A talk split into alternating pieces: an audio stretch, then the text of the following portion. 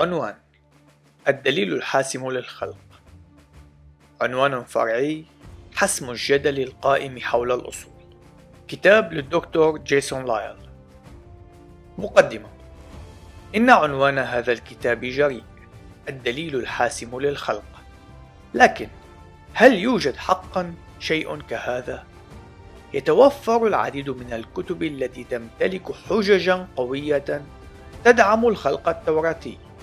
إلا أننا لا نجد أن الجميع يقتنعون بتلك الحجج كما أن التطوريين يمتلكون ردودا على تلك الحجج بنفس الطريقة التي يمتلك فيها الخلقيون ردودا على حجج التطوريين لكن هل يوجد أي جدل أو مرافعة قوية بما فيه الكفاية إلى درجة أنها غير قابلة للدحض؟ هل يوجد دليل حاسم يثبت الخلق؟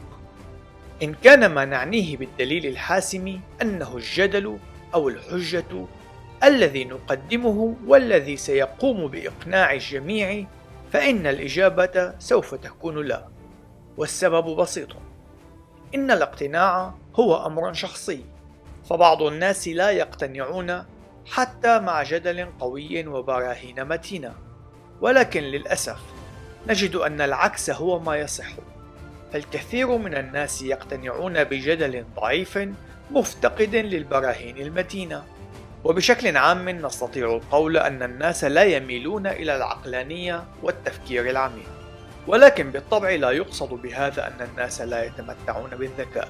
لكننا بالغالب كأشخاص لا نتمتع بالموضوعية كما نحب أن نعتقد. في الغالب نؤمن بأشياء كنتيجة لأسباب نفسية عوضا عن الأسباب المنطقية. وعدد كبير من الناس يرفضون قبول الحجج الجيدة لسبب بسيط ألا وهو أنهم لا يريدون أن يؤمنوا بنتائجها. لهذه الأسباب وغيرها نجد أنه ليس من الممكن أن يتم بناء حجة قادرة بشكل دائم على إقناع الجميع. لكن إن كان ما نعنيه بالدليل الحاسم أنه الجدل القاطع الذي ليس من الممكن أن يتم دحضه بشكل عقلاني حينها ستكون الإجابة نعم. يوجد دليل حاسم للخلق. يوجد دليل حاسم قابل لأن يظهر أن رؤية المسيحية للعالم لا بد أن تكون صحيحة وأن الخلق التوراتي لا بد وأن يكون صحيحا هو الآخر. ذلك أنه يشكل جزءا من الرؤية المسيحية للعالم. يوجد بالحقيقة جدل قوي وحاسم وغير قابل للطعن للخلق التوراتي. وجدل كهذا يمكن وصفه بأنه دليل حاسم لرؤية المسيحية للعالم. إن الجدل بحد ذاته هو أمر بسيط. ويمكن أن يتم اختزاله بعبارة واحدة. ويمكن أن تتم صياغته بعدة طرق.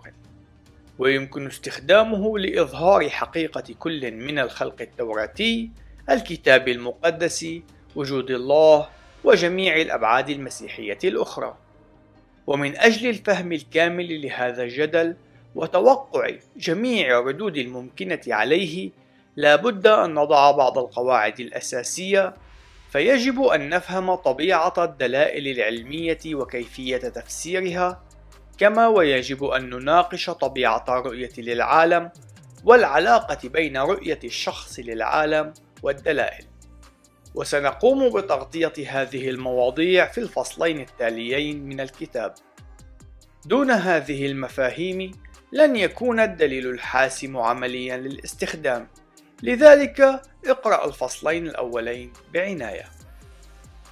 أما الجزء الباقي من الكتاب فإنه سيتناول كيفية تطبيق واستخدام الدليل الحاسم مع أنصار التطور. وسيقوم بتناول مفاهيم مهمة إضافية أيضا تتضمن كيفية كشف المغالطات المنطقية استخدام الأدلة التاريخية والعلمية بطريقة سليمة نماذج من الكتاب المقدس للدفاع عن الإيمان وبعض المفاهيم الفلسفية أيضا.